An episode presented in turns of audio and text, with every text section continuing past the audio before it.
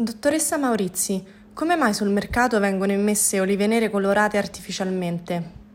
Dunque, le olive nere naturali, a dispetto del nome, eh, non sono di colore nero brillante, sono in natura marrone, bruno rossiccio, presentano svariate gradazioni di colore, addirittura blu, violacea, eccetera.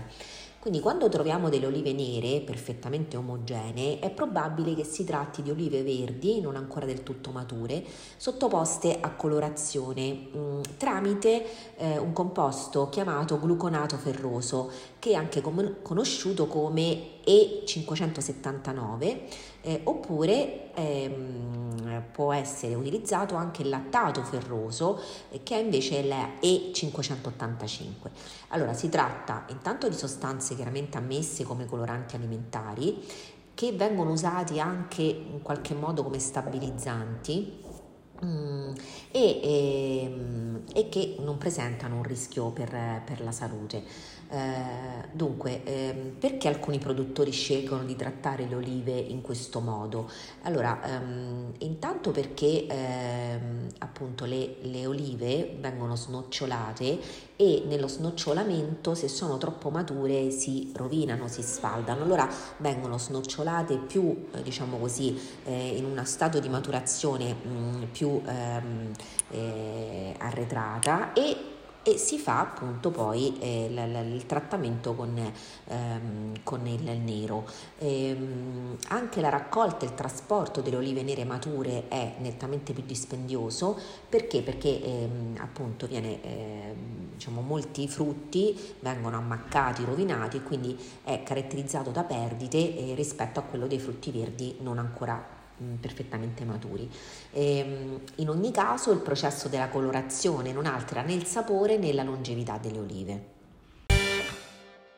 Qual è la differenza fra le olive verdi naturali e le olive nere sottoposte a colorazione artificiale? Allora, le olive verdi contengono più sostanze minerali e più acqua e per questo motivo contengono soltanto 130 calorie per ogni 100 grammi. Le olive nere invece hanno dei tempi di maturazione più prolungati e quindi contengono anche degli acidi grassi monoinsatori molto preziosi in quantità più elevata. Eh, questo comporta un loro elevato apporto calorico, chiaramente, eh, che è pari a 350 calorie per ogni 100 grammi di prodotto. E quando parliamo di olive nere, chiamiamole artificiali, eh, le qualità nutrizionali e organolettiche sono trascurabili, sebbene siano in apparenza appunto più appetibili. Mm, le olive nere naturali, a differenza invece di quelle colorate, si distinguono per sapori e aromi specifici, i quali eh, prescindono da intensità e omogeneità del colore. Com'è possibile riconoscere le olive naturali da quelle colorate? Allora, poiché eh, riconoscere l'oliva naturale da quella colorata a occhio nudo è abbastanza difficile, eh, la regola principale da osservare per essere dei consumatori attenti è quella di leggere le etichette, quindi quello che c'è scritto sulla confezione.